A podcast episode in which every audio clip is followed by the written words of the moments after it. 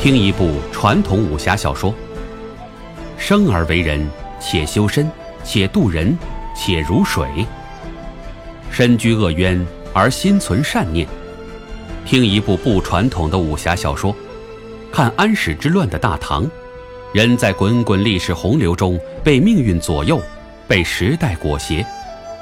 作者诚邀各位听众，听我慢慢道来这一段抉择是非善恶的故事。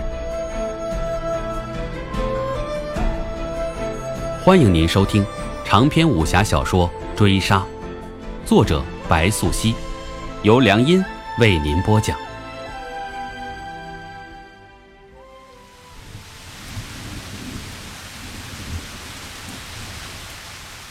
秋夜雨寒，诗如林场荒地，前朝废置，肮脏鼠蚁乱窜。周遭静谧，妇女一人行至此，隐有哀婉。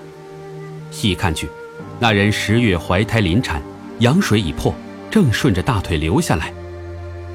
此际秋雨不及，纷繁频落，寒战他呼吸也渐缓。他要是死了，连带着肚子里的孩子一起，一尸两命。但是，人求生的本能往往就在濒死的一瞬，才最易得以爆发。他知道，他还不能死。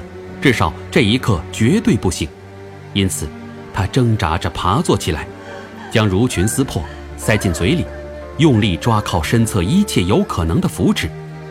他要把孩子生下来，必须生下来。血涌崩溅，上苍或可感应这一切悲苦决绝。当咕咕坠地，那女子咽下最后一口气，秋雨一停。